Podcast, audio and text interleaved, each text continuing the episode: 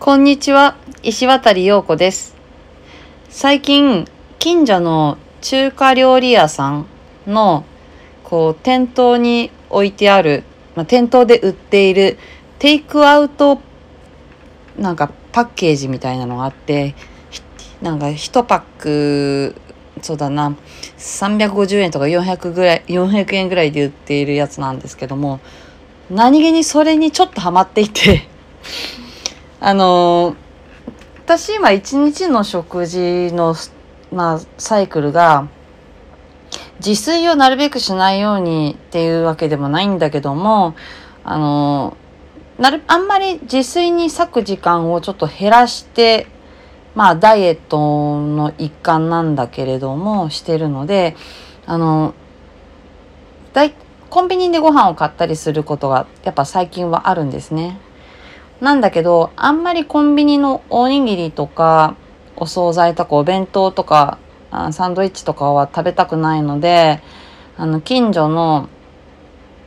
焼き鳥屋さんの焼き鳥を買ってきたりとかしてたんだけれども、あの、私のよく行く近所の焼き鳥屋さんがいつも混んでて、並ばなきゃダメなんですよ。で、私並ぶの大嫌いだから、どうしようかなと思って、それでコンビニばっかり入ってて良くないなって思ってたんだけども、まあ、クレオタンのお散歩してる時にふと中華屋さんの前を通ったら結構いろんな何炒め物例えば焼きビーフンとかあと油淋鶏とかあとなんか酢豚っぽいものとかがパッケージで置いてあってあれこれ1パック食べたらお腹いっぱいになっちゃいそうだなと思って始めたら結構ハマっちゃってやだなんかスーパーで買うより美味しいじゃんみたいな感じで 思っててでもこれを毎日続けるともしかしたら太るんじゃないかなって思ったりとかしてます。まあ、でも今のところまだ大丈夫なので、まあ、私は気に入ると死ぬほど繰り返すので、まあ、しばらくちょっとまあ様子見てみようかなと思ってます。まあ、そんな余談はさて置いといて今日あのいつも私が身につけているいわゆるパワーストーンブレス、うん、パワーストーンってそこまそそういうつもりでやってるわけじゃないんだけどもなんとなくこう好き好きだから昔から身につけてるんだけれどもそれの、まあ、買ったお店にメンテナンスを出してもったものが戻ってきたんですよ。であの携帯電話のストラップもこうおなんかセミオーダーみたいな感じでこういうのを作ってくださいみたいなのをお願いして要するに今自分が使ってるものをリメイクするパーツを加えてちょっとリフレッシュさせる、まあ、見た目をリフレッシュさせるみたいなことを定期的にやるんですけどもそんな感じで依頼してたものが戻ってきたんですね。いやまあ綺麗にメンテナンスをしていただいて本当にありがたいくらいキラキラしてたんですけどもあのこのストラップを新調まあ、リメイクとはいえ、新しくするから、デザインも。携帯カバーも、買い、あの、買い直そうと思って。でも、今使ってるカバーが気に入ってるから、あの、同じものを買ったんですね。で、そのストラップをメンテナンスに出して戻ってくるのを待って、戻ってきたら、あもう、カバーも、液晶保護フィルムも、カメラのガラスの保護フィルムを全部きれいに取り替えようと思って、買って取っておいて、戻ってきたから、そう、さあ、付け替えようと思って、その新しいカバーを出してみたら、いや、これ別に間違えて買ったとかいうオチじゃなくて、そうじゃなくて、その、今使ってたやつが恐ろしく汚かったんですね。要するに、もう色が退色してて、もう、すごいピンクで結構可愛い色のピンクだったはずのが、知らぬ間になんかグレーがかってもう本当に汚れてて、うわ、汚い、こんな汚いの私つけてたんだ、携帯電話にって思って、結構ショックだったんです。あの、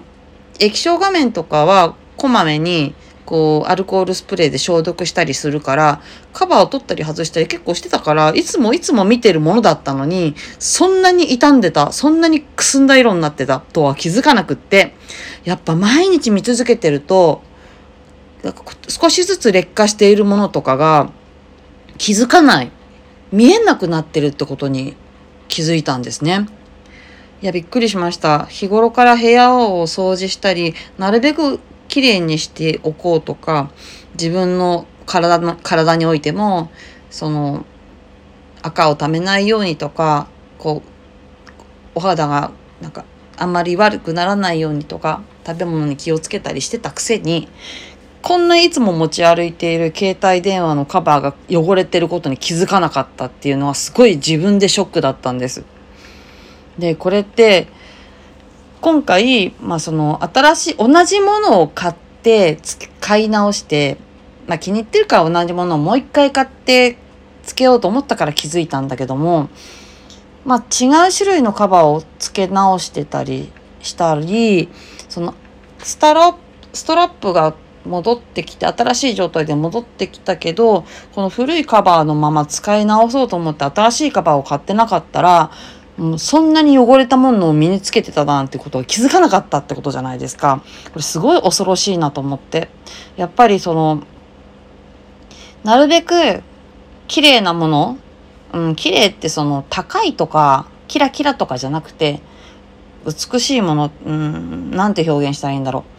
う壊れてないものとかちゃんとしたもの、うん、きちんとしたものを身につけたり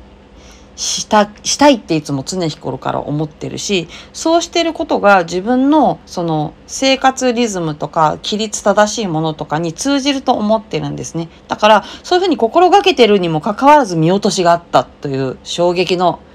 今日は日でした。あの昔はそんなでもなかったんだけどすごい身の回りをいっぱいいっぱい整理していくにつれてすごい何て言うのかな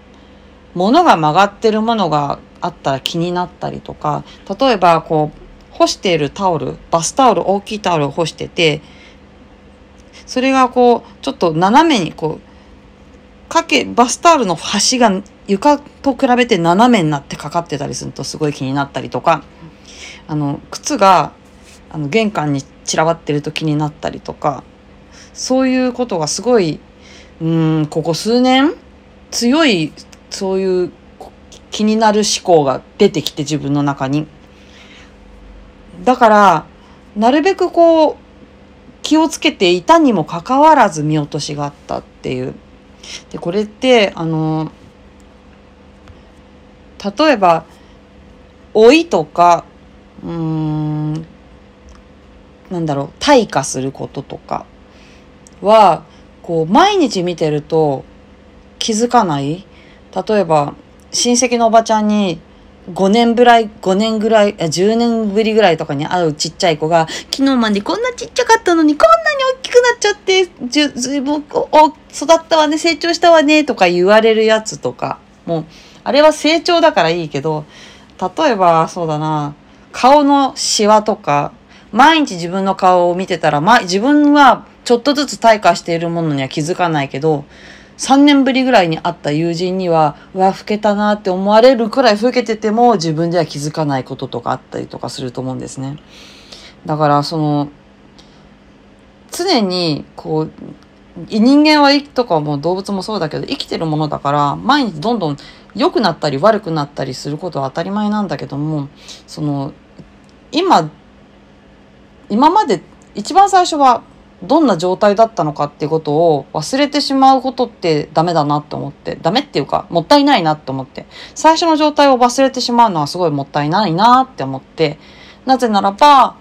例えばもし自分が成長して良くなったんだったらその一番最初の状態を覚えていたならば忘れなかったならばその自分の成長に対して自分は誇れる一つの要因になると思うし